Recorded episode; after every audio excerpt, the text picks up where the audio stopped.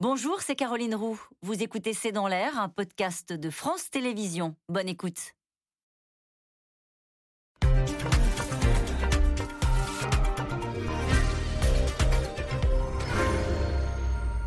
Bonsoir à toutes et à tous. La droite est de retour, a lancé Valérie Pécresse après sa victoire face à Éric Ciotti avec soixante et un pour cent des voix. Valérie Pécresse qui a salué l'audace des militants d'avoir choisi une femme pour mener le combat. Objectif maintenant, rassembler son camp et récupérer les électeurs qui sont partis.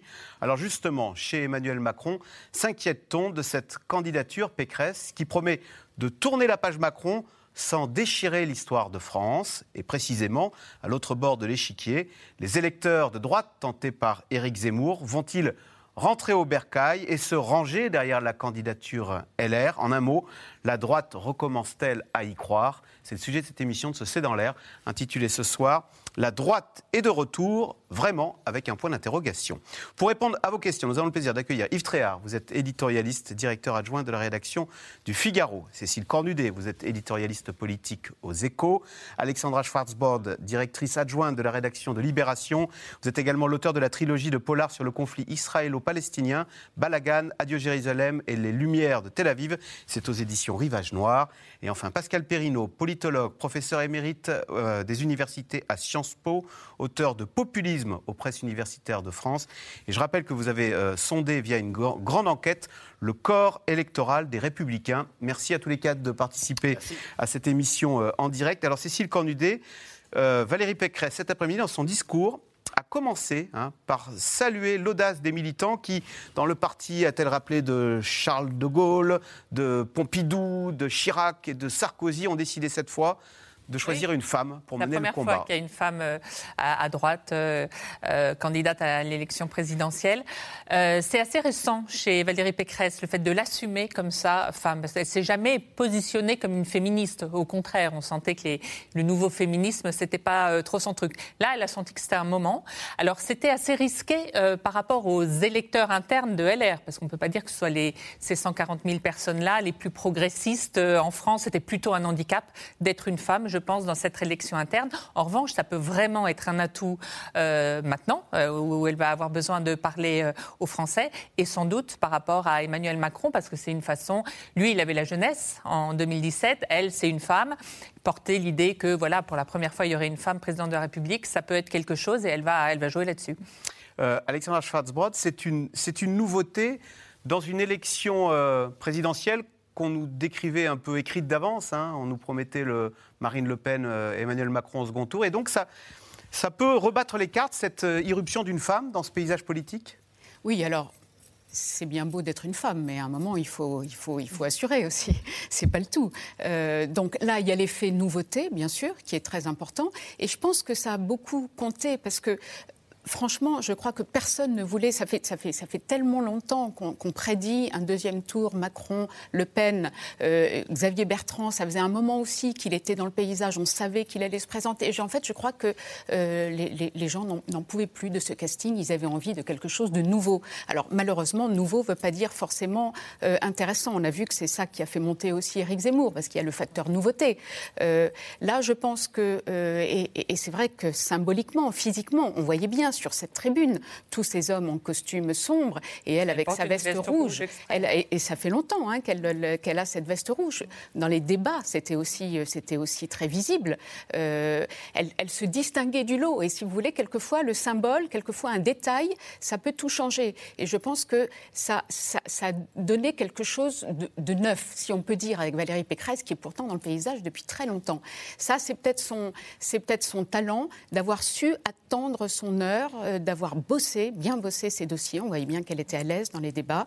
Euh, et puis, évidemment, alors le fait d'être une femme, tout le monde est en train de pleurer le départ de, d'Angela Merkel euh, en Allemagne. Elle s'est elle-même comparée en disant qu'elle était en partie, Angela, un peu, elle avait un peu d'Angela Merkel. Elle avait Merkel dit un tiers Thatcher, deux tiers Merkel. Thatcher, voilà. Et ça, elle ne cesse d'y faire référence. Hein. Son histoire de dame de fer, F I R E, euh, ça fait référence évidemment au, à la dame de fer, F I R E, de Margaret Thatcher.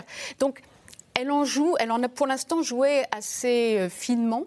Euh, maintenant, euh, voilà, maintenant, encore une fois, euh, tout reste à faire. Dans un parti euh, L R qui, qui est empreint de valeurs conservatrices. Et, et elle a fait mentir au passage. On a exhumé cette phrase de Dominique, enfin prêtée à Dominique de Villepinte dans le livre euh, euh, qui lui a été rapporté, où il a dit, c'est Valérie Pécresse, il parle de Valérie Pécresse, vous ne ferez jamais de politique parce que vous êtes une femme normale, vous avez un mari et des enfants.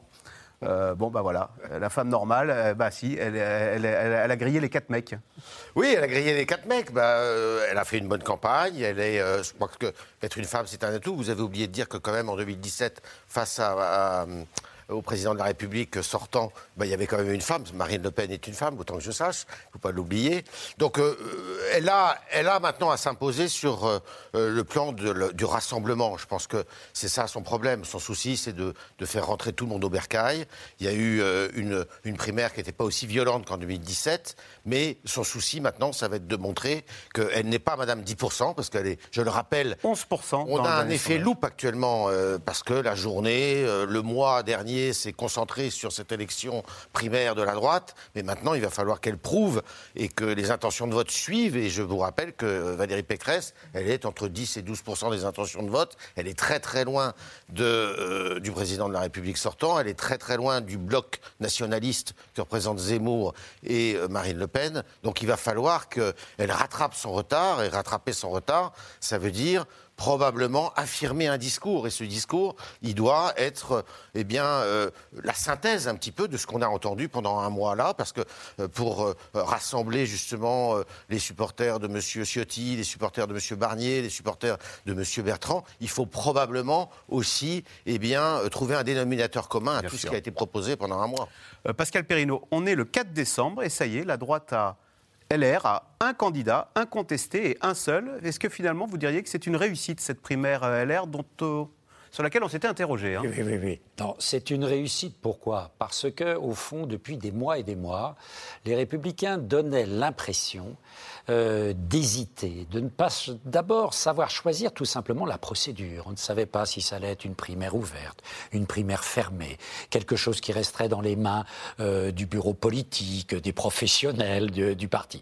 Et puis, ils ont choisi, euh, et euh, c'était pendant l'été, ils ont choisi euh, le... Euh, au fond, le système qui n'est pas un système du Congrès, c'est un système de primaire fermée où on fait voter euh, des que adhérents. Les militants. Voilà, des adhérents, je dirais même pas des militants, ce sont les adhérents, et vous savez que parmi les adhérents, ça a été énormément renouvelé et qu'on ne sait pas du tout euh, qui sont ces nouveaux adhérents qui sont venus tout d'un coup pour décider entre les différents candidats de, euh, de la droite euh, et des Républicains.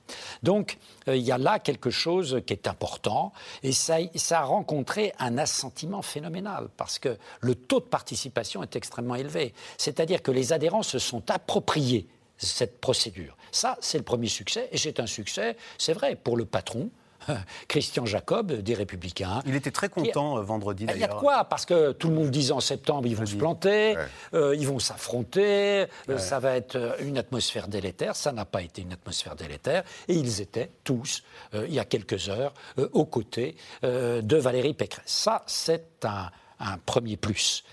Euh, est-ce qu'il y aura un second plus ? Parce que le second plus, ça va être très difficile de l'atteindre, mais pas impossible. Euh, c'est de rassembler maintenant les électeurs. Là, ouais, on quitte le monde des adhérents, c'est fini. Les adhérents, ils vont servir à faire la campagne, et cetera. Euh, et on rentre dans le monde des électeurs. Or, les électeurs de droite, aujourd'hui, si vous voulez, à peu près dans les enquêtes, on voit que sur cent électeurs Fillon qui s'apprêtent à voter, cinquante, grosso modo, au mieux, cinquante sont derrière le candidat ou la candidate, aujourd'hui L R. Ça veut dire que cinquante sont dans la nature, euh, dans l'abstention, du côté Zemmour-Le Pen, mais on en parle beaucoup, peut-être trop, mais aussi du côté Emmanuel Macron.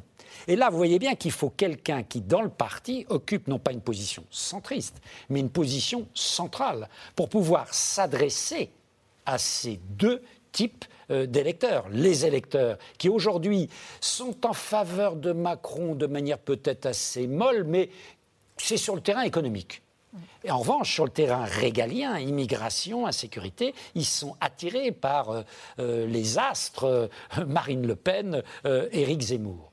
Et plutôt d'ailleurs aujourd'hui par Éric Zemmour euh, que Marine, Ma, Marine Le Pen. Marine Le Pen ayant un, un profil plus populaire que n'a pas encore d'ailleurs l'électorat L R. Ce qui sera dans les semaines et les mois qui viennent un autre problème.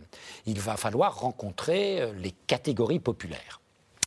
Alors, elle est donc la première femme à représenter la droite à une élection présidentielle, Valérie Pécresse, qui est arrivée en tête face à Éric Ciotti, une Chiracienne qui n'a pas hésité à durcir son discours pour s'imposer auprès des militants. Portrait Juliette Perrault et Erwan Elion.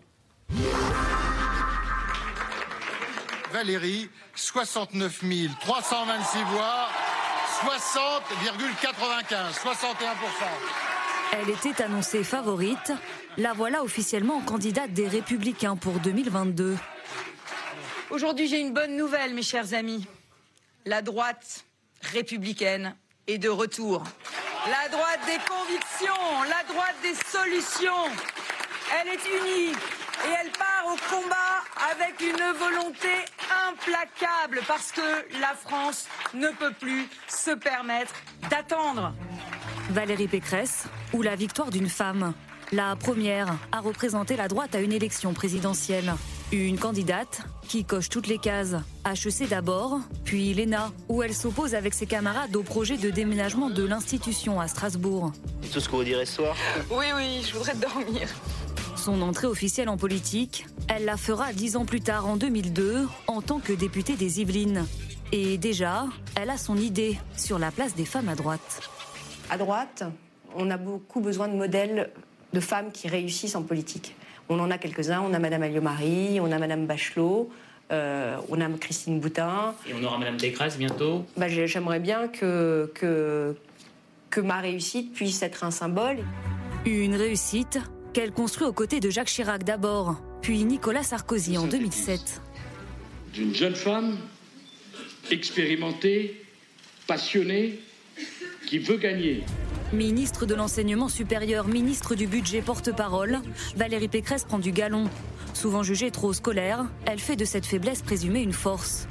En deux mille quinze, elle fait basculer à droite la région Île-de-France. C'est presque une leçon de vie, hein. J'ai échoué, je me suis relevée, j'ai travaillé et à la fin, au bout, euh, il y a eu le succès. Un succès plus difficile à concrétiser au sein de sa famille politique. Les relations se tendent avec Laurent Wauquiez, président des Républicains, partisan d'une ligne dure. Après la débâcle des européennes en juin deux mille dix-neuf, Valérie Pécresse claque la porte. J'ai décidé de quitter les Républicains parce que j'ai acquis la conviction que la refondation de la droite ne pourra pas se faire à l'intérieur et qu'elle doit se faire à l'extérieur du parti. L'extérieur, ce sera le mouvement libre, plus proche du centre, qu'elle a fondé deux ans auparavant. Une scission qu'elle tente de faire oublier depuis son entrée en campagne cet été. Valérie Pécresse ! En reprenant sa carte au parti d'abord et en se pliant aux règles du Congrès. Moi, je jouerai toujours collectif. J'accepterai la règle du jeu qui sera fixée. Mais très vite, ses détracteurs la ciblent. Trop bourgeoise, trop parisienne, la candidate contre-attaque en multipliant les déplacements. Ça, c'est de l'échalote, Madame la Présidente. Hein. Dans sa course au Congrès, un atout de taille. Son directeur de campagne, Patrick Stefanini, ancien homme de l'ombre de Jacques Chirac et François Fillon. Sur le fond, le discours se durcit. Celle qui se revendique comme deux tiers Merkel, un tiers Thatcher, axe ses réunions publiques sur l'immigration et la sécurité. Mes amis, il faudra aussi remettre de l'ordre dans la rue. Parce qu'aujourd'hui, nous sommes en crise d'autorité. Nous sommes en crise d'autorité. Toutes les figures d'autorité dans notre pays sont bafouées. Tour de vis aussi sur le plan économique, avec des mesures détaillées méticuleusement, débat après débat. La réforme des retraites jusqu'à soixante-cinq ans, la dégressivité euh, des allocations au chômage pour toutes les personnes qui gagnent plus de deux mille euros et qui ont moins de cinquante ans, la débureaucratisation massive sur le pouvoir et d'achat. La suppression de deux cent mille postes de fonctionnaires. Ça, c'est les non, mais, économies. Oui, maintenant, mais vous me demandez comment je les paye. Oui, oui. Voilà, mais non, mais c'est important, la crédibilité d'un programme. Un programme et surtout une ambition, battre Emmanuel Macron. Mais avant cela, un double défi attend la candidate de la droite. Fédérer les centristes partis vers le président de la République et les partisans d'une ligne plus ferme incarnée par Éric Ciotti.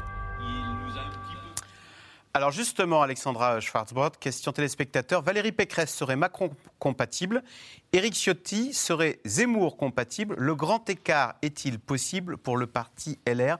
Je précise qu'à l'instant, Éric Zemmour vient de publier un communiqué dans lequel il appelle les électeurs d'Éric Ciotti à le rejoindre. Éric Zemmour qui dit « Nous sommes si proches et nous avons tant en commun ». Alors juste une petite parenthèse pour rebondir sur ce doc avant, avant de, de vous répondre. Euh, Les deux femmes qu'a citées euh, Valérie Pécresse euh, ne sont pas très très modernes. Hein. Michel Alliot-Marie, Christine Boutin, c'est pas vraiment, euh, c'est pas vraiment la modernité. Éric Ciotti, moi ce qui m'a frappé quand même euh, dans les résultats et même dans la façon dont les résultats ont été annoncés, euh, un, les résultats, c'est que il y a quand même quarante pour cent de, des adhérents L R qui ont, qui ont voté Ciotti. Ça, il y a six mois, il y a un an, on nous aurait dit ça, on, on, on serait tombé de notre chaise.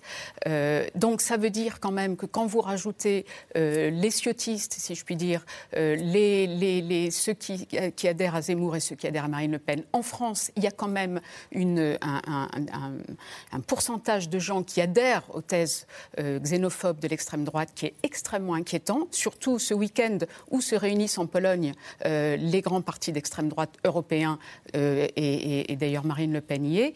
Euh, donc je trouve que tout ça est très très très inquiétant et d'ailleurs quand, si vous voyez la, la, conférence, le, quand, la conférence de résultats, Éric Ciotti a parlé le premier, il, avait, il parlait presque, il avait presque un ton de, de, de vainqueur.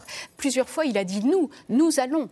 Et ça, c'est peut-être ce qui va être très compliqué pour, euh, pour Valérie Pécresse, c'est qu'il va falloir qu'elle tienne compte, en effet, c'est ce que, c'est ce que, la question que vous posez, que vous, que vous posez ce téléspectateur, il va falloir qu'elle tienne compte à la fois de des ciotistes, c'est-à-dire de ceux qui, sont, euh, qui, qui parlent de grands remplacements, euh, euh, voilà, de, de cette frange d'extrême droite de L R, mmh. et tout en essayant, en effet, de, de, de, de rallier à elle tous, les, tous ceux de L R qui ont été séduits euh, par, par Emmanuel, Emmanuel Macron. Macron. Et ça, c'est un grand écart qu'il est très, très difficile de faire. Et du coup, elle risque, comme Xavier Bertrand l'a fait, qui était tétanisé à l'idée de dire un mot de travers pendant cette campagne, à tel point qu'il en est devenu ouais, inodore, inodore et sans saveur. Et elle, c'est le danger qu'elle court, c'est d'être tellement ter- terrifiée, et en plus, elle a un côté lénifiant quand elle parle, euh, qui risque de s'accentuer parce qu'elle ne peut se permettre aucun mot de travers. Euh, Yves Thréard, euh, il y a un nouvel adjectif qu'on a appris avec cette, cette primaire, c'est l'expression « ciotiser ». Le parti, c'est « ciotiser », c'est ce que disait Alexandra Schwartzbrod, euh, sans utiliser ce nouvel adjectif. Oui, alors justement, je vais, ça va me permettre de, de répondre un petit peu à, à Alexandra, parce que je ne suis pas tout à fait en, en accord avec ce que vous dites. Je vais vous dire pourquoi.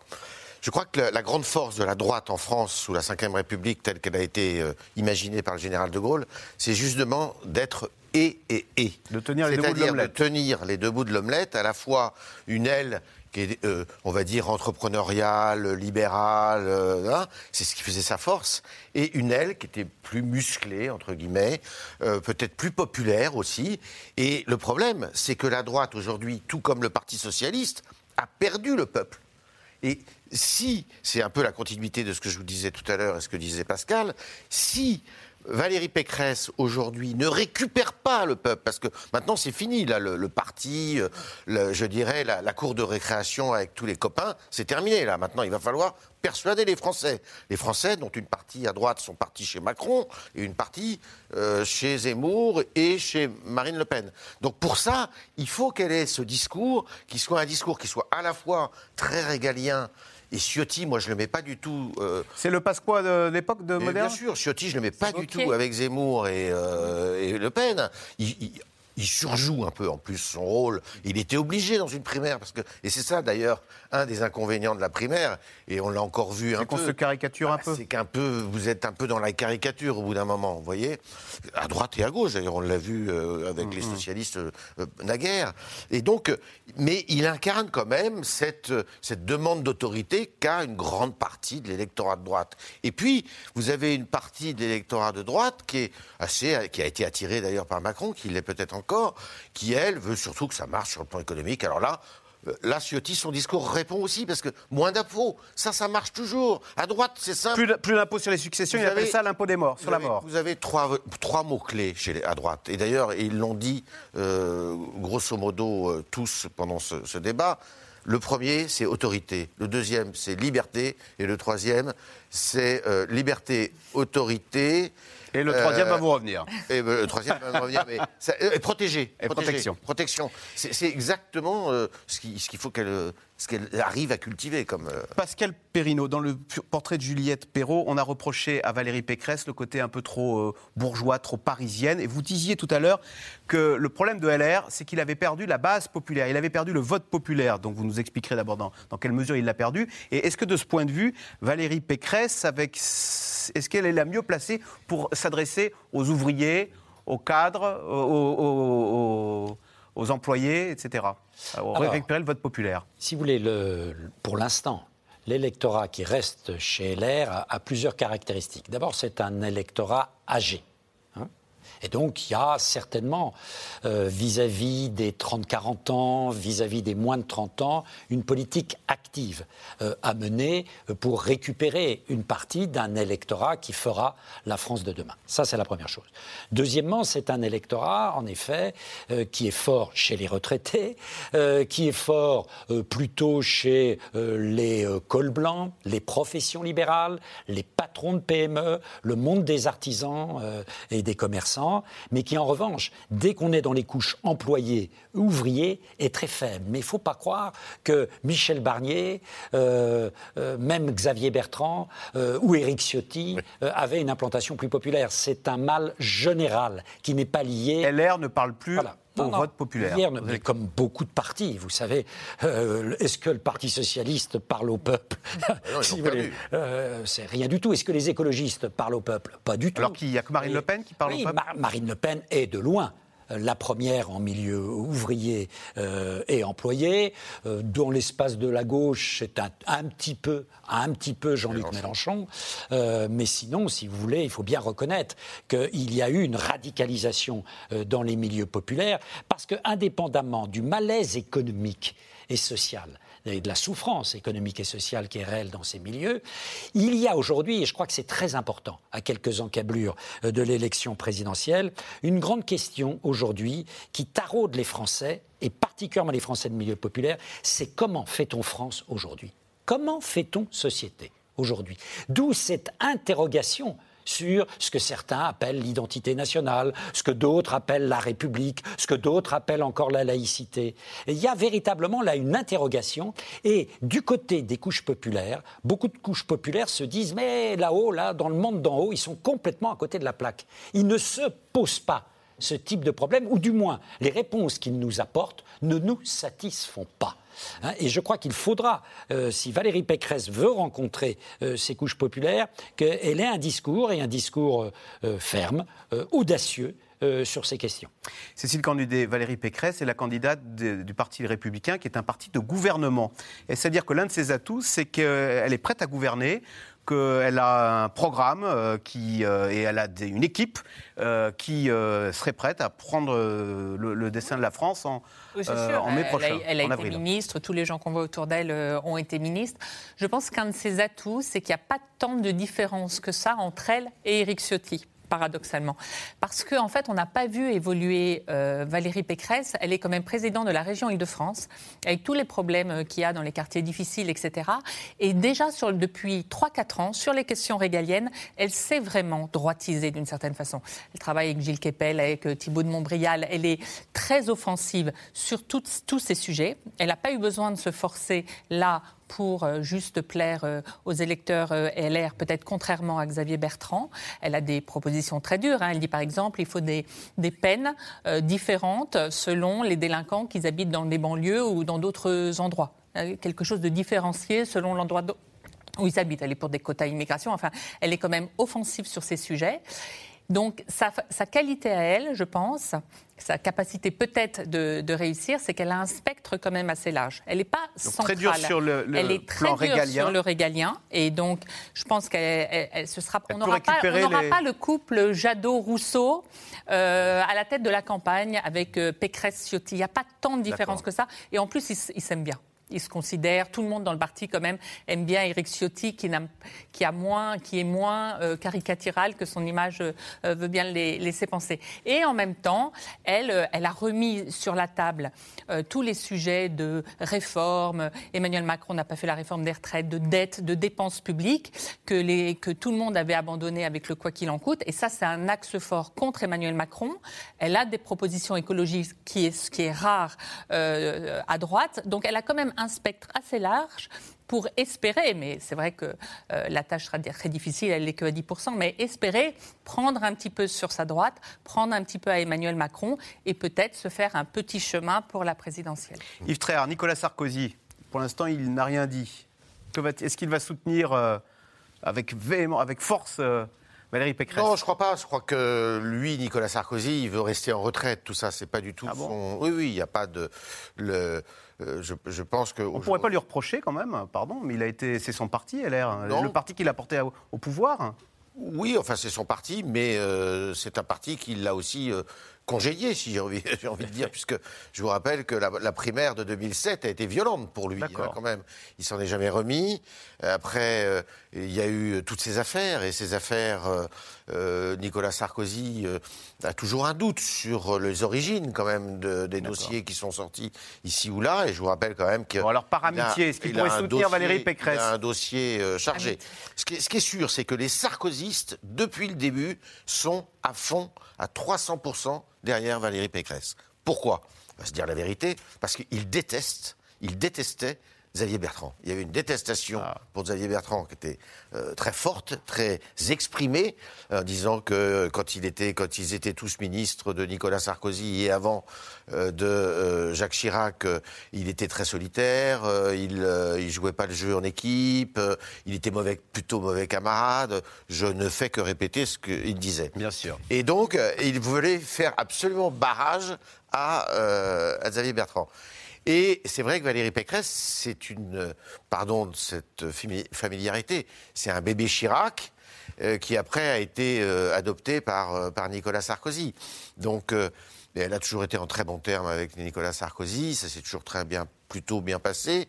Et euh, donc, ils sont, ils sont derrière, euh, ils sont derrière euh, elle. Mais je ne crois pas que lui euh, se, se prononce, euh, euh, même avant le premier tour de l'élection présidentielle. Hein, je ne pense pas. Euh, Pascal Perrineau, dans son équipe de campagne, il y a le fameux euh, Patrick Stefanini, mmh. qui a, c'est lui qui aurait décidé d'ailleurs, de, de, qui aurait choisi Tout précisément euh, Valérie Pécresse. Il l'avait repéré. Et pourquoi est-ce important que euh, dans son équipe ah. de campagne, elle ait ce Patrick Stefanini qui, euh, dites-moi si je me trompe, mais qui était derrière Fillon et avant Chirac hein.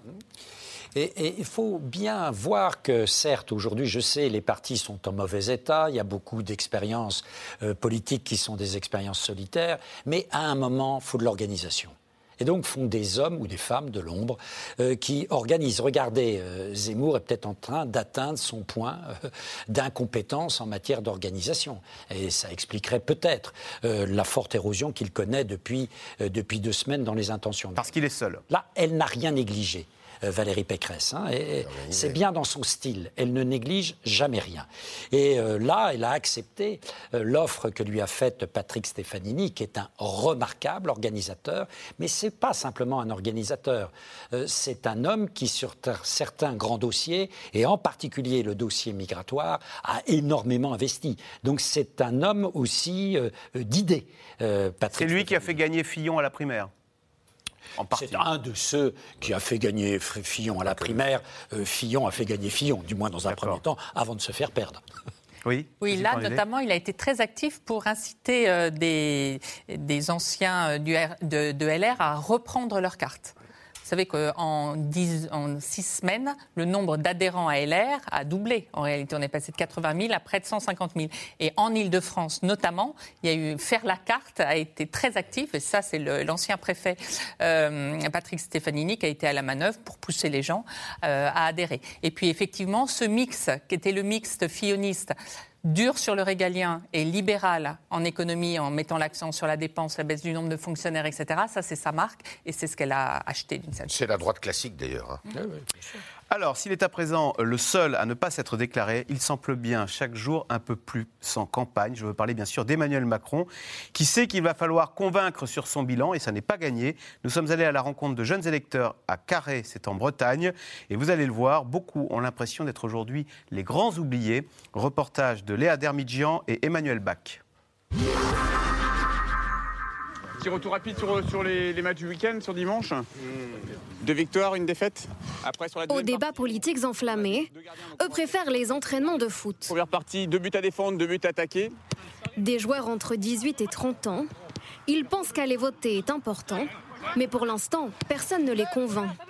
En deux mille dix-sept, certains ont voté pour Emmanuel Macron, mais ce n'est pas son quinquennat qui leur aura donné de l'espoir. On n'a pas eu de grands changements en fait. On a, chaque fois, ils annoncent toujours des grands programmes avec des grandes lignes, et cetera. Mais en fait, nous, le, le, le changement, on le ressent pas en fait. On le ressent pas, que ce soit euh, sur nos salaires à nous, que ce soit euh, dans notre vie euh, au quotidien. Il n'y a pas forcément beaucoup, beaucoup de changements. Donc, euh... Est-ce que ça veut dire que voter à droite, voter à gauche, pour vous, ça revient au même, qu'il n'y a personne qui convainc ? Bah, on va dire qu'il n'y a personne qui se démarque, à mon sens, quoi, pour moi, euh, qui rejoint mes valeurs à moi. Ils assurent qu'ils se déplaceront en deux mille vingt-deux, mais avec l'impression que les politiques servent surtout leurs propres intérêts. Ils font leur guéguerre entre eux et ils veulent pas se regrouper pour faire un truc concret, pour aider la France et nous, entre guillemets, même si on est des fourmis dans ce monde, pour, pour faire avancer. Des fourmis ? Ouais. Bah aujourd'hui, oui, on est des fourmis, on est soixante-huit millions de Français, alors je pense que le vote à Étienne et moi va rien changer de toute façon. Qu'on aille voter ou qu'on vote pas, ça changera pas grand-chose en soi. Enfin, on ira quand même voter, mais ça n'aura pas un impact par rapport au nombre de, de votants qu'il y aura. À Carhaix, commune rurale de sept mille habitants, douze pour cent des moins de vingt-cinq ans sont au chômage. Des jeunes ruraux désabusés et persuadés que leurs problèmes, les études, la mobilité, l'emploi, n'intéressent ni le gouvernement, ni l'opposition. Ce jour-là, à la mission locale, on parle emploi justement. Pour ces jeunes en réinsertion, atelier de simulation d'entretien d'embauche. Je me présente, je m'appelle Brandon.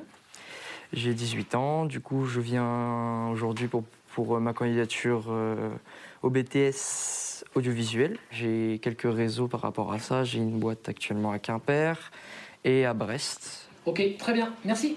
Merci à vous, au revoir. Des jeunes en difficulté et qui ne voient pas vraiment l'intérêt d'aller voter. Pour eux, la politique, les primaires, la campagne sont bien loin de leurs problèmes quotidiens. Les hommes politiques, eux, sont dans... Ils sont dans, dans leur bulle, quoi. C'est, ils sont de leur côté, dans le sens où ils sont à fond dans leur programme. On, on les écoute, nous, donc pourquoi ils ne nous écouteraient pas, eux ? C'est vraiment euh, la chose primordiale, quoi. On, on, cherche, on cherche le contact, euh, qui cherche aussi le contact, qui, que, ils viennent voir comment ça se passe vraiment. En juillet dernier, Brendan a eu son bac professionnel. Sauf que depuis, il n'a ni formation ni emploi. Et difficultés supplémentaires, il n'a pas encore son permis. Alors chaque jour, sa mère le presse. Tu vas chez Netto, tu vas chez Jiffy, tu vas voir s'il y a du boulot. Ok. On peut réussir à, à trouver un emploi, je ne dis pas le contraire, mais euh, il demanderait beaucoup de spécificités en termes de, de déplacement, de, de diplôme, de compétences, ce que les gens n'ont pas tous forcément. Ouais. Ça, ça t'inquiète. Ouais. Pour Corinne, au-delà de l'inquiétude, la défiance. En deux mille dix-sept, elle s'est abstenue. Sa seule conviction, les hommes politiques ont abandonné les jeunes des campagnes. Je les regarde, hein. On les regarde beaucoup, hein, mais je trouve qu'il n'y en a aucun qui... Pour l'instant, hein, aucun ne... Ils parlent beaucoup des, des migrants, ils parlent beaucoup de, du pouvoir d'achat, euh, ils parlent beaucoup de l'insécurité, mais par contre, des jeunes, pour l'instant, ils n'en parlent pas. Ça viendra peut-être. Ça viendra. C'est peut-être pas leur ordre de priorité. La priorité pour Brendan, en deux mille vingt-deux, ne sera pas d'aller voter. Au second tour de deux mille dix-sept, trente-quatre pour cent des dix-huit vingt-quatre ans s'étaient abstenus. Alors, question téléspectateur, Cécile Cornudet. Emmanuel Macron peut-il dormir tranquille ou doit-il s'inquiéter de la candidature de Valérie Pécresse ? Est-ce que c'était son premier choix, Valérie Pécresse ? Je ne sais pas si je choisis. Je ne pense pas qu'il s'y était préparé. Je pense qu'il avait plutôt dans l'idée que ce serait euh, Xavier Bertrand. Et d'ailleurs, ces derniers jours encore, il allait dans les Hauts-de-France comme défier euh, Xavier Bertrand. Xavier Bertrand lui-même avait installé un, un face-à-face. Hein. Il était l'anti-Macron, près du peuple, et cetera. Et donc, ces deux-là, c'était euh, reniflé. Et je pense qu'il n'avait pas anticipé euh, Valérie Pécresse. Être une femme, c'est peut-être plus compliqué à boxer, puisque quand même on va rentrer dans une période où il faudra être plus difficile, c'est pas tout à fait la même chose. Et je pense que parce qu'elle a justement soulevé ce lièvre des réformes qui n'ont pas été jusqu'au bout, euh, de la retraite qui n'est pas faite, euh, et cetera, elle, euh, elle a un angle qui... Euh, complique un petit peu euh, la tâche euh, d'Emmanuel Macron. Donc, c'est, voilà, c'est pas, je ne pense pas qu'il, que ça l'empêche de, de dormir. Aujourd'hui, il est quand même très devant dans les sondages. Euh, y a, y a, voilà, la plus grande probabilité n'est pas qu'il l'affronte au second tour. Mais euh, s'il l'a sous-estimée, il faut peut-être qu'il ne la sous-estime plus parce qu'elle elle bosse, elle a un angle qui est quand même, peut être compliqué. Et, euh, et peut-être que le peuple de droite aura envie de se retrouver vers cette fois un candidat de droite. Yves Thréard, un, second, un débat face à Valérie Pécresse, c'est, ce serait compliqué pour Emmanuel Macron ? Plus compliqué Alors, que celui de deux mille dix-sept face à Marine Le Pen ? Oui, c'est, c'est, c'est, c'est plus compliqué, nécessairement, parce que, sans faire outrage à Mme Le Pen, euh, Mme euh, Pécresse est quand même, euh, sur le plan économique notamment, euh, elle fait jeu égal, quoi. Je veux dire, ils boxent, pour prendre un terme, dans la même catégorie. Je dirais que c'est... C'est, c'est, c'est à double face, euh, Valérie Pécresse, pour, euh, pour Emmanuel Macron. Ça a un avantage, c'est que les électeurs se disent « Mais finalement, qu'est-ce qui, dis, qu'est-ce qui les distingue ? Pourquoi on changerait alors qu'il y a Emmanuel Macron et qui pense à peu près la même chose ?» Et je suis désolé, sur le plan économique et même sur le plan régalien d'ailleurs, surtout. Eh ben, ils pensent la même chose. Et ils pourraient très bien être dans le même gouvernement. À tel point que... On a longtemps dit que euh, Valérie Pécresse pourrait faire une excellente Premier ministre alors, oui, d'Emmanuel alors, Macron. Alors, c'était un, un propos d'observateur, mais euh, ce propos d'observateur aurait très bien pu se réaliser. Il n'y avait pas beaucoup euh, de... Il ne faut quand même pas oublier que euh, Mme Pécresse s'est retrouvée dans des gouvernements à côté de M. Le Maire, à côté de M. Euh, euh, Darmanin. Darmanin, euh, qui sont aujourd'hui chez Emmanuel Macron. Donc euh, elle, aurait pu, elle, aurait pu elle aurait pu faire rejoindre. La bascule. Euh, et l'autre face... où là, ça se complique, c'est que justement, euh, elle a euh, la capacité de le contrer. Et elle a la capacité, dans la nuance, d'apporter des choses supplémentaires à ce que lui peut dire. Avec, en plus, le côté régalien qui peut, dont elle peut se revendiquer, alors que lui, évidemment, euh, c'est la fin de son quinquennat qui le, le, le met dans une position euh, davantage d'autorité, alors que c'est quand même un pan euh, qui était mort de sa politique euh, euh, présidentielle jusqu'en euh, euh, il y a un ou deux ans. Euh, donc, Mme Pécresse, là, peut euh, apporter des, des, des arguments. Donc, vous voyez, c'est à double, euh, à double détente. Elle peut avoir des arguments à faire valoir, euh, mais aux yeux des Français, ils peuvent se dire bon, bah, c'est blanc, bonnet, bonnet blanc. Euh, voilà, ce qui, ce qui évidemment, si je le disais devant Mme Pécresse, la mettrait dans une rogne euh, totale. Alexandra Schwartzbrod, ceux des, des L R qui sont partis chez Emmanuel Macron pourraient être tentés maintenant, finalement, de revenir au bercail, de revenir à la maison, euh, maintenant qu'il y a une, une candidate de gouvernement claire en la personne de Valérie Pécresse avec un, un programme économique euh, qui, qui leur satisfait. Je crois qu'ils vont attendre sagement de voir comment le vent tourne et, et vers qui il vaut mieux se replier. Parce qu'en effet, je pense qu'il pourrait, il pourrait aussi bien, euh, un, un Bruno Le Maire pourrait aussi bien travailler avec euh, Valérie Pécresse qu'avec Emmanuel Macron. Non, le gros problème d'Emmanuel Macron, euh, c'est qu'il a perdu l'é- l'électorat de gauche. Euh, ça, on avait, on avait, on, on a fait une une à, à, à Libé qui avait fait pas ouais. mal de bruit à l'époque, où on avait en effet sondé l'électorat de gauche, et essayé de comprendre s'il y avait un, un deuxième tour Macron-Le Pen, est-ce que vous iriez voter Macron ? Et on, a, on avait constaté que le front euh, républicain ne tenait ne plus. tenait plus, et que la gauche ne se déplacerait plus euh, pour aller voter Macron dans le cas de ce deuxième tour-là. Donc à la limite, Emmanuel Macron, jusque-là, il s'en était peu soucié parce qu'il était quasi assuré, vu le, le délabrement euh, de la droite, il était quasi assuré d'avoir euh, les votes de la droite euh, républicaine euh, assez facilement. Là, c'est plus compliqué. Là, euh, je pense que jusqu'au dernier... Enfin, on va voir comment se, euh, si, si, si, si Valérie Pécresse euh, tient jusqu'au bout, si elle arrive à, à, à tenir le choc de, de la campagne qui va être très difficile, qui risque d'être violente hein, entre Zemmour, Le Pen euh, et, et, et Macron et, et Mélenchon, euh, et évidemment les socialistes et, et les écologistes, mais qui pour l'instant euh, peinent à percer. Euh, donc euh, ça va être compliqué pour Emmanuel Macron, et je pense qu'en effet, il est beaucoup plus inquiet, beaucoup plus inquiet aujourd'hui qu'il ne l'était euh, il y a une semaine. Il n'empêche, Pascal Perrineau, si on regarde les sondages, là, le ticket pour la deuxième place, il est à vingt pour cent, et c'est... Euh... Marine Le Pen qui l'a, ce ticket pour la deuxième place. Elle en est loin, Valérie Pécresse, onze pour cent. Bien sûr, bien sûr, pour l'instant. Mais il faut faire attention parce que Valérie Pécresse était mesurée jusqu'à maintenant dans une structure qui était une structure en fait concurrentielle, puisqu'on testait pas simplement Valérie Pécresse, on testait Xavier Bertrand, Michel Barnier euh, et les autres. Euh, donc elle a toujours fait la course en seconde position hein, chez les électeurs, elle était toujours la seconde. Hein, derrière, Xavier Bertrand. Seconde, derrière Xavier Bertrand.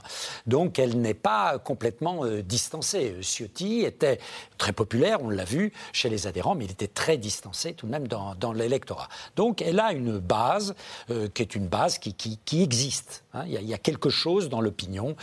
Alors je crois que la concurrence éventuelle, c'est l'arrivée à s'inviter au second tour, mais pour l'instant, euh, on en est loin. Il faudra voir si, en effet, la force euh, dissolvante de Zemmour dans l'électorat Le Pen, euh, qui était très forte il y a, il y a deux semaines, euh, il est capable de la faire réexister. S'il la fait réexister... Zemmour, il est utile à la droite en ce sens qu'il affaiblit Marine Le Pen. Bien hein. sûr. Et donc, il, il fait baisser le niveau du ticket d'entrée au second tour. Et à ce moment-là, imaginez que le ticket d'entrée se situe vers seize, dix-sept, dix-huit pour cent. À ce moment-là, euh, on imagine une Valérie Pécresse pouvant euh, s'inviter, si la campagne est une bonne campagne, pouvant s'inviter au second tour. Et à ce moment-là, là, les choses deviennent plus encombrantes pour le président de la République. Pour euh, plusieurs raisons. Le président de la République sera rabattu plus tôt sur la gauche à ce moment-là. Mais avec une gauche, comme vous venez de le dire, euh, qui a quelque peu fui, et une gauche qui est incroyablement faible. Quand vous demandez aux Français aujourd'hui de se positionner sur un axe gauche-droite, on n'a jamais connu un tel niveau d'effondrement. Vous voyez, du sentiment de gauche dans la population française. C'est environ vingt pour cent des Français, vous vous rendez compte ? Donc c'est, pour l'instant, parce que la gauche se reconstruira un jour, mais pour l'instant, c'est pas, voilà, une structure, c'est pas, il n'y a pas d'appel d'air du côté de la gauche. Donc pour le président de la République, ça serait quelque chose de très gênant.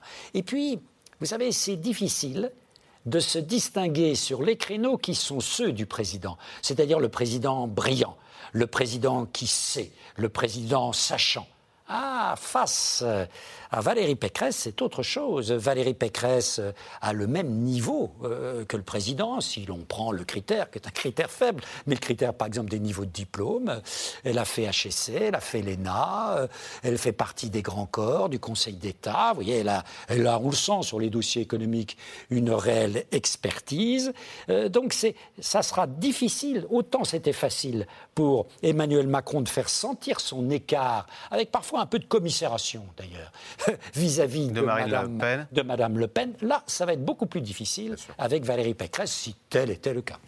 Elle a déjà, aujourd'hui, dans son discours, euh, donné un clivage qu'elle pourrait essayer d'installer. Elle a dit « Moi, je ne suis pas le président qui cherche à plaire, je serai la présidente qui, f- qui cherchera à faire. Mmh. » Et donc, Emmanuel Macron, les mots... Moi, l'action, elle va être moins dans la séduction et peut-être plus dans, en tout cas, j'essaierai pas que vous, euh, vous cherchiez à m'aimer, mais moi, au moins, euh, je ferai les choses. Et pour euh, poursuivre euh, ce que vous disiez, c'est qu'on sent qu'Emmanuel Macron, il continue la bagarre à droite. Là, dans les prochaines semaines, la bagarre, elle est à droite. Ah oui. euh, il prend des mesures sur l'immigration, il y a eu toutes les décisions sur euh, les visas. Il y a, il y a, en, en ce moment, c'est, c'est... Tout le monde bascule vers la droite, quoi. D'abord parce que la société s'est un peu droitisée, ouais. parce que la gauche est incroyablement faible, et puis parce que que les, c'est plus grand danger. Et puis, on, on sent que l'électorat de droite reste déboussolé. Après, euh, s'est fait voler la victoire, je dis entre guillemets. Ils avaient le sentiment que ce serait François Fillon, leur candidat en deux mille dix-sept. Ça n'a pas été le cas. Depuis, on sent qu'ils sont extrêmement mobiles. Pendant un mois, ils sont prêts à aller un peu chez Zemmour et puis finalement peut-être à revenir, on va voir, et à rester chez Emmanuel Macron. Donc c'est la bagarre de ces, de ces électeurs-là, elle est centrale aujourd'hui dans la pré-campagne. Et ce qui fera la différence, c'est les questions régaliennes ou est-ce que les questions économiques peuvent s'inviter ? Par exemple, Valérie Pécresse se fait remarquer en disant « Moi, je supprimerai Juste... deux cent mille postes de fonctionnaires, un comité à la hache pour supprimer de la bureaucratie jusqu'à, qui jusqu'à, empoisonne la vie des entrepreneurs. » Jusqu'à l'été, il y avait pas de débat économique dans le, dans le, sur le, la place politique. Pourquoi ? Parce que le quoi qu'il en coûte avait anesthésié ah tout ouais. le monde, ça faisait consensus, personne n'était Les contre. patrons étaient ravis. Mais l'été, ça a changé. Et ça, elle l'a senti. Ouais. Ça a changé pourquoi ? Parce que la reprise est partie très très vite, qu'on est passé dans toute autre thème, euh, problématique qui sont les pénuries d'emploi, tout ça. Et elle, elle l'a vu et elle l'a remis face à Emmanuel Macron qui, de fait, essaye de, f- de vendre un bilan qui est forcément inachevé. Il n'a pas pu faire la réforme des retraites, il y a plein de choses qu'il voulait ah ouais. faire, qu'il n'a pas pu faire, et elle, elle va l'attaquer là-dessus. Elle va, elle va l'attaquer là-dessus ah Oui, elle va l'attaquer sur là-dessus, bien sûr, sur le plan économique, parce qu'elle va l'attaquer sur la dette. C'est un grand sujet de droite, bien la sûr. dette. Et la dette, elle a évidemment été creusée à la faveur, et d'ailleurs, les Républicains au pouvoir auraient creusé la dette de la même oui. façon. Mais enfin bon, ça c'est le jeu politique. Mais ce qui est assez intéressant, c'est qu'effectivement, la, le, le parti... censé incarner la droite, c'est-à-dire l'U M P, les Républicains, s'est effondré et vous avez néanmoins, pour cette élection présidentielle, un choix, une offre entre trois droites. Mmh. La droite bonapartiste, Zemmour, Zemmour-Le Pen, la droite orléaniste, somme toute, qui est celle de Macron, et la droite, je ne vais pas dire légitimiste, parce que historiquement ça ne veut pas dire ça, mais la, la droite qui est au centre, classique, qui est la droite gaullienne, quoi. Et, et, et c'est ça qui est assez intéressant. Et, et je crois que Madame, le, Madame, euh, Madame Pécresse ne peut se faire un, un, un chemin que si elle arrive justement à concilier et à être, euh, je dirais, reçue et audible, à la fois sur le régalien et sur l'économique. Il faut qu'elle ait les deux. Euh, si elle n'a que le régalien, ça ne marchera pas. Alors justement, l'une de ces trois, trois droites, parce que c'est l'autre fait de la semaine, l'entrée en campagne officielle d'Éric Zemmour. Entre polémique et mauvais sondage, le candidat d'extrême droite rêve de se relancer demain à l'occasion de son grand meeting à Villepinte. Sujet de Romain Besnénou et Michel Bouilly. Ils y ont passé une bonne partie de la nuit. Affiche s'il vous plaît. Mais pas Zemmour à l'envers. Pardon. Un peu de respect. Ces supporters d'Éric Zemmour collent des milliers d'affiches de leurs candidats dans les rues de Paris. Chemise blanche, costume bleu marine, fond vert. Une nouvelle affiche classique pour un candidat habitué des provocations.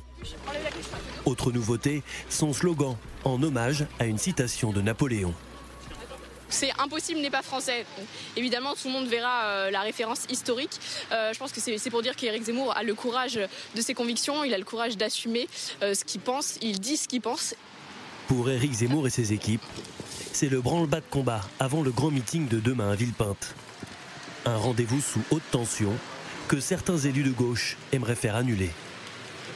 Les enjeux économiques, le business à tout prix, eh bien ça ne peut pas euh, entrer euh, à ce point en contradiction avec les enjeux de société, en particulier vis-à-vis de quelqu'un qui bafoue les valeurs de la République, qui est le fossoyeur de la République et qui mène une campagne sur fond de racisme, de xénophobie euh, et de haine et qui par ailleurs passe son temps à euh, dénigrer la Seine-Saint-Denis euh, et ses habitants.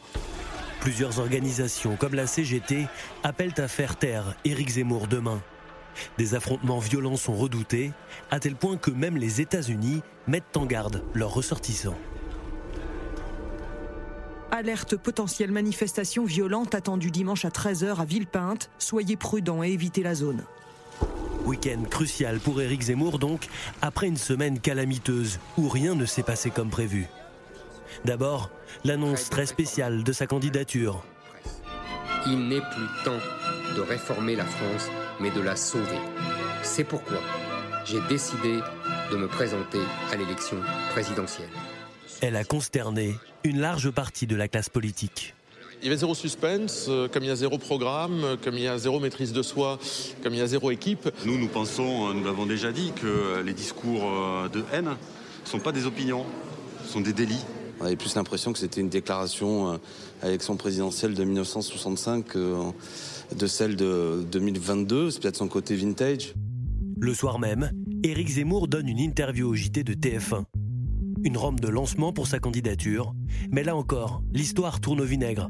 Éric Zemmour n'apprécie pas du tout le ton du journaliste Gilles Bouleau, qu'il insulte en privé, après avoir quitté le plateau. Avec moi, il s'est, il s'est révélé, euh, là, euh, un procureur euh, pugnace, euh, de mauvaise foi, euh, me sortant euh, des phrases euh, de mon livre hors de leur contexte. Enfin bref, euh, je n'étais pas venu défendre mon livre. Il y a eu mal donne, euh, il y a eu même euh, escroquerie intellectuelle. et, et, et M. Bouleau n'a pas fait son travail. M. Bouleau a voulu faire le malin devant ses confrères. Une mauvaise passe pour le candidat, qui en plus décroche dans les sondages. Donné à dix-huit pour cent début novembre, au second tour face à Emmanuel Macron, il n'est plus qu'à treize pour cent à la fin du mois.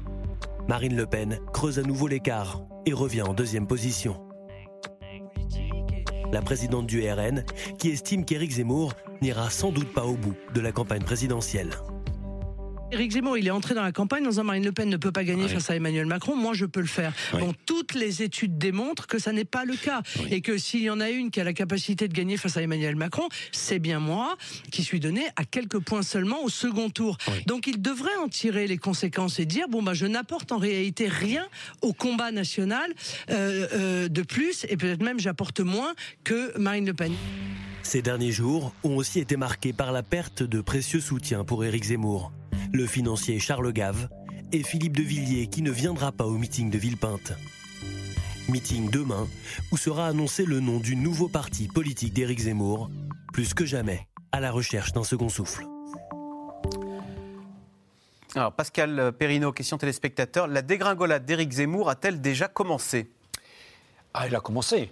Puisque, en effet, euh, les, les chiffres sont redoutables en termes d'intention de vote. En effet, il est assez rare hein, de perdre comme ça, en une dizaine de jours, euh, autant de points. Hein. Donc il s'agit bien d'une très forte érosion, dans un contexte où il faut bien le, le dire, je crois que c'était Yves qui disait ça tout à l'heure, on a affaire à, à des électeurs très fluides aujourd'hui. Hein. Les, vous voyez, l'univers politique, à gauche, à droite, ailleurs, c'est incroyablement euh, déstructuré. Donc c'est très difficile pour les politiques, pour les partis aujourd'hui, euh, de faire en sorte que les électeurs soient fidèles. L'infidélité est devenue la norme. Avant, on était R P R ou, ou P S à vie, père en fils. On était communiste à vie, on était même P S U à vie. Oui, oui. Bon, là, aujourd'hui, ça fait rire tout le monde, vous voyez. Hein. Les, on est rentré dans un, une phase de profonde euh, désaffiliation hein, vis-à-vis de toutes ces grandes organisations, de toutes ces euh, églises. C'est la même chose si l'on prenait, euh, si vous voulez, le rapport euh, des catholiques aujourd'hui à, à l'Église catholique. On aurait exactement le même constat à faire.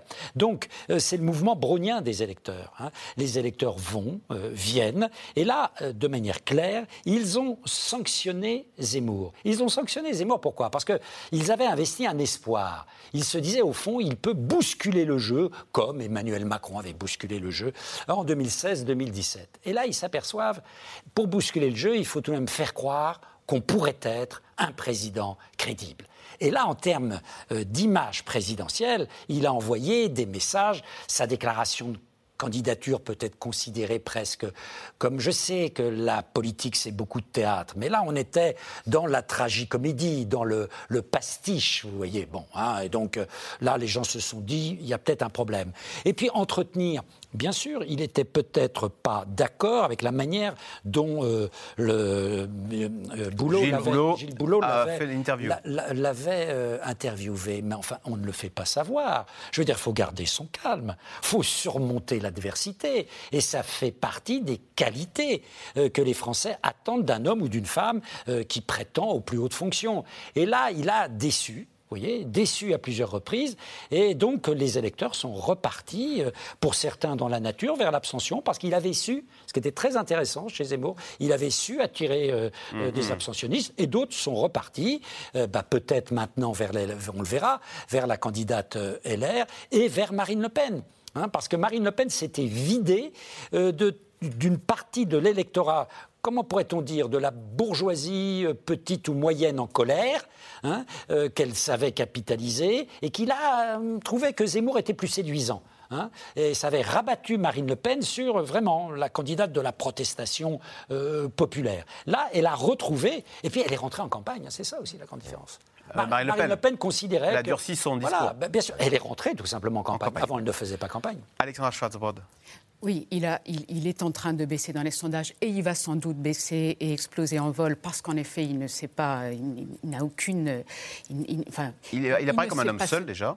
Oui, il est un homme, il est, il est un homme seul, il n'a pas de, d'appareil, il ne sait pas tenir ses nerfs, il, est, il, est, il, il n'offre pas un visage, une carrure présidentielle. Mais malheureusement, mais malheureusement, c'est ça que je voulais dire, malheureusement, il a gagné quelque chose, c'est qu'il a réussi à tirer l'ensemble de cette campagne électorale vers le bas. Et sans doute, sans doute s'il n'y avait pas eu Zemmour, il n'y aurait peut-être pas eu un Ciotti euh, à ce niveau-là et, et en deuxième position. Il a imposé le thème. Il a imposé le tempo, ce tempo rance euh, de, de, de, de l'immigration, de l'identité, euh, du grand remplacement. Cette espèce de... Et c'était très intéressant, votre, votre euh, documentaire tout à l'heure, euh, votre reportage, qui racontait euh, cette femme qui disait « mais il n'arrête pas de parler d'immigration, de... de... » Mais, mais nous, là-dedans, quand est-ce qu'ils parlent de nous, des jeunes ? Regardez, l'hôpital, on est en train d'entrer dans une cinquième vague qui risque d'être extrêmement compliquée à gérer pour l'hôpital.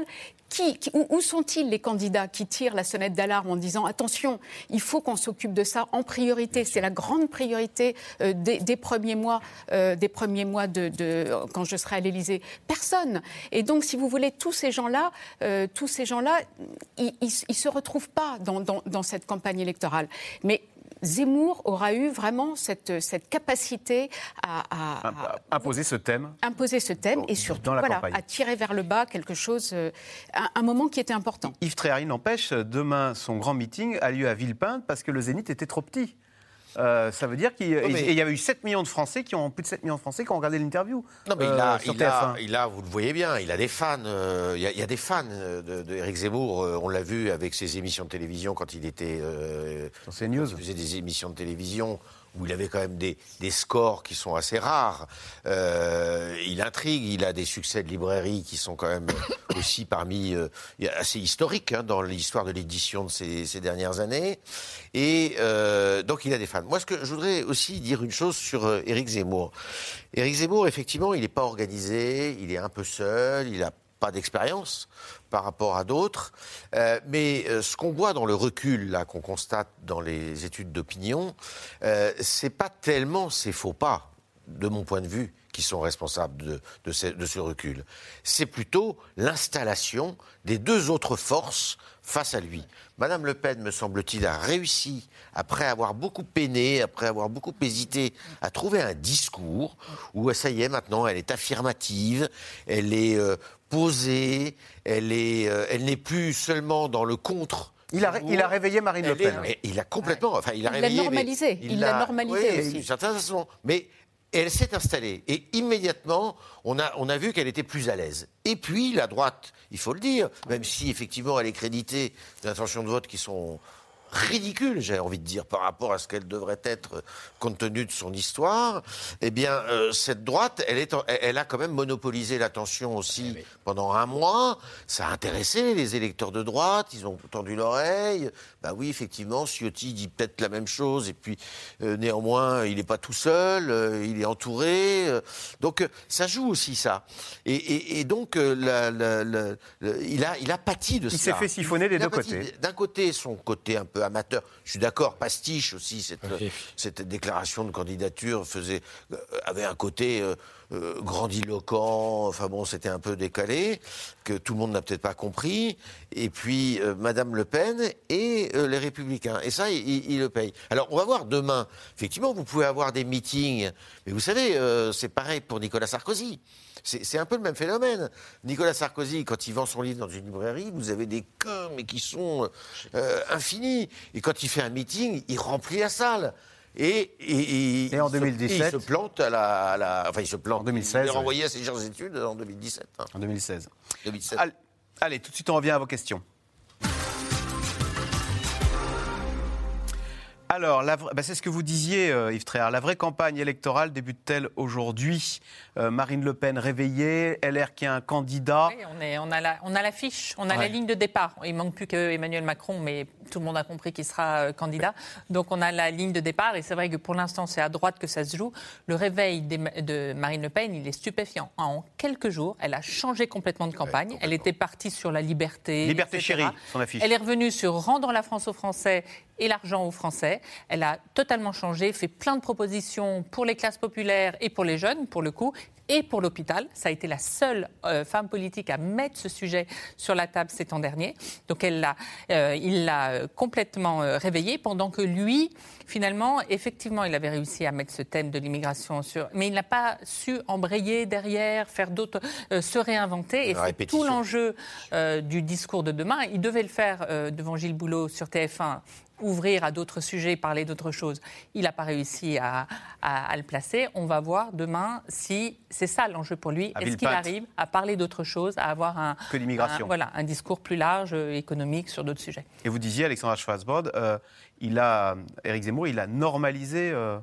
Marine oui, Le Pen. On a, bien vu, on a bien vu que plus il y a eu un moment où il, il, il descendait, elle remontait, parce que tout à coup, euh, ce côté hystérisant euh, qu'il qui, qui a, ce côté euh, euh, attiseur de, de, de haine, ce côté euh, surtout euh, guerre D'accord. civile. C'est-à-dire que le, lui, ce qu'il dit, si, si je ne suis pas élu, ça va être la guerre civile, mais en même temps, il, on, on sent bien que c'est quelqu'un qui provoque, qui, qui espère.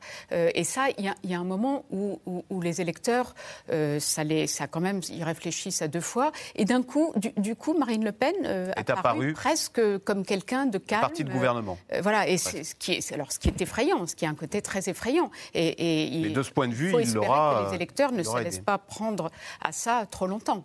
Pascal Perrineau, question de David en Haute-Savoie. Valérie Pécresse est souvent surnommée le Macron au féminin. Pourquoi les militants L R l'ont-ils choisi ?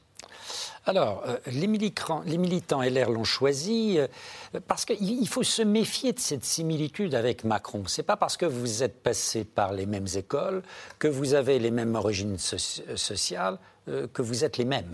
Vous voyez, hein, c'est un peu court, ce déterminisme euh, par l'origine. Euh, on a une liberté par rapport à ses origines.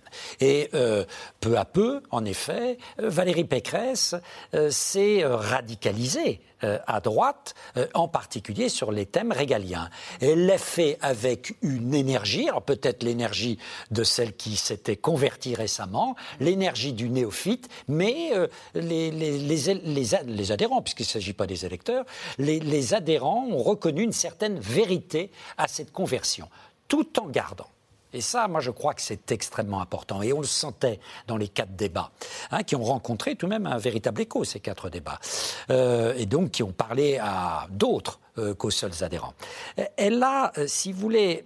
Elle a touché au cœur d'une culture de droite, qui est la culture gestionnaire. Si vous voulez, la droite, elle a l'habitude de gérer les affaires, elle a l'habitude d'être au pouvoir. Euh, là, ça fait très longtemps euh, qu'elle n'est pas euh, au pouvoir, hein, depuis deux mille douze.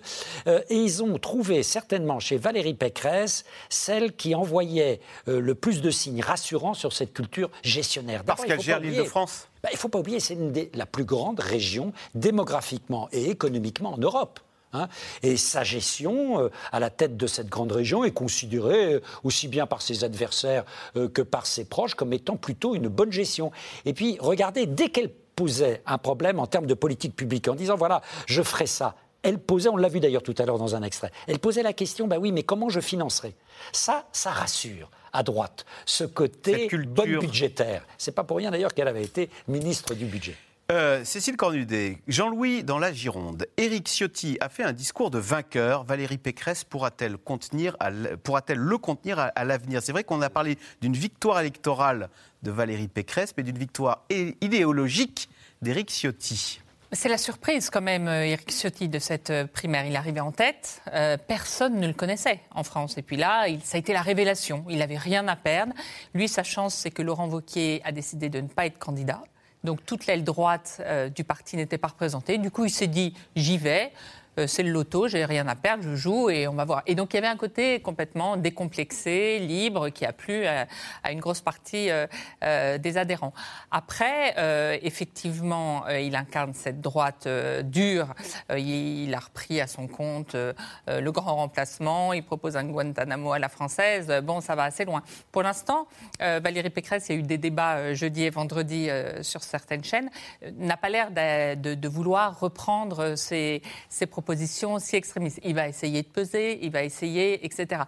Mais encore une fois, je pense qu'Éric Ciotti n'est pas le Sandrine Rousseau euh, euh, de L R. Il ne euh, va pas tacler lui, Valérie Pécresse, oui, il, il, voire rejoindre Éric Zemmour. Que ce qui, ça a été un cadeau de Noël incroyable. C'est mieux que ce qu'il pouvait penser. Il devient incontournable à droite. Il sera sans doute ministre bon si jamais... Si jamais, euh, si jamais elle est élue, il peut jouer un rôle très important. Et c'est vrai qu'Éric Zemmour espérait beaucoup le, l'avoir. Et le fait qu'il soit arrivé en tête empêche Éric Ciotti de partir. En gros, je pense que lui, il a un peu tangué, en réalité, avant que commencent mmh. tous les débats, parce que sa fédération dans, le, dans les Alpes-Maritimes est très pro-Zemmour, que c'était une possibilité, peut-être, euh, un jour. Mais là, il est un homme fort. C'est la vedette de L R. Voilà. Et donc, il, il le fera peser. Je ne pense pas de façon pernicieuse, tous les quatre matins, à lui mettre des bâtons dans les roues, parce qu'il a envie que L R gagne, mais euh, il est là. Mmh. Valérie Pécresse représente-t-elle l'espoir, enfin, d'avoir une femme à l'Élysée ? C'est Gérard en Haute-Vienne. Oui, c'est clair. C'est une femme, euh, vous l'avez dit, euh, qui a, qui a, on l'a dit, qui a des qualités euh, manifestes. Elle a eu de l'expérience, elle a euh, des idées. Les envies ont d'une femme à l'Élysée. Ils voient qu'en Allemagne, il y en a, ils voient qu'il y en a eu en Angleterre. Les, les Français, je pense que là-dessus, ils ont évolué, euh, incontestablement. Et, et d'ailleurs, euh, il faut le dire, je pense qu'en en deux mille sept... Euh, Ségolène Royal aurait très bien pu être élue. Hein. Je pense que si, euh, à l'intérieur du Parti socialiste, il n'y avait pas eu beaucoup qui lui avaient mis des bâtons dans les roues, et Dieu sait si euh, c'était vraiment euh, assez méchant hein, euh, à l'époque. Euh, parmi les caciques du Parti socialiste, ils ne l'ont pas aidé du tout. Par machisme ou parce, parce qu'elle beaucoup par machisme, que... par jalousie, parce D'accord. que euh, c'est pareil, elle arrivait... C'était un peu le Ciotti de l'époque euh, chez les socialistes. C'était pas elle qui était attendue. C'était de, Dominique mm-hmm. Strauss-Kahn ou Laurent Fabius. Et elle les a doublés sur le... Elle les a, elle les a pliés, même, carrément. Euh, donc, il y, y a ça. Euh, Et donc, les Français sont prêts, vous croyez ? Les Français sont tout à fait mûrs pour avoir... Bien sûr. J'ose les femmes. Un, j'ose l'espérer, et deux, euh, je n'arrive pas à, à imaginer le contraire. Enfin, c'est impossible. Et je pense que la misogynie... effrayante d'Éric Zemmour a réveillé les femmes. On parlait de ah oui. Mar- Marine Le Pen, mais je pense que du coup, Valérie Pécresse s'assume femme complètement, parce que même dans l'électorat L R, ouais. il y a peut-être des, des choses qui ont été trop loin de ce point de vue. Ouais, ouais. Eh bien voilà, c'est sur ce constat réjouissant que se termine cette émission, euh, peut-être une femme à l'Élysée donc. Hein. Euh, vous restez bien sûr sur France cinq à suivre. C'est l'hebdo avec Ali Baddou. Euh, Ali, quel est le programme ce soir ? Bonsoir Axel, au programme de C'est l'hebdo, une question. Est-ce qu'on va vers une campagne présidentielle complètement inédite ? Beaucoup disaient que ce serait le match retour de deux mille dix-sept, rien n'est moins sûr. L'analyse et le décryptage du politologue Jérôme Jaffray du C V I P O F et de la journaliste du Monde Ivan Trippenbach. Et puis on vous donnera toutes les dernières informations sur la cinquième vague de la pandémie avant une rencontre exceptionnelle. Le vainqueur du Vendée Globe, Yannick Bestaven, viendra nous rejoindre. Il a fait le tour du monde en quatre-vingts jours, comme dans le roman de Jules Verne. Bonne soirée Axel et à tout de suite pour C'est l'hebdo.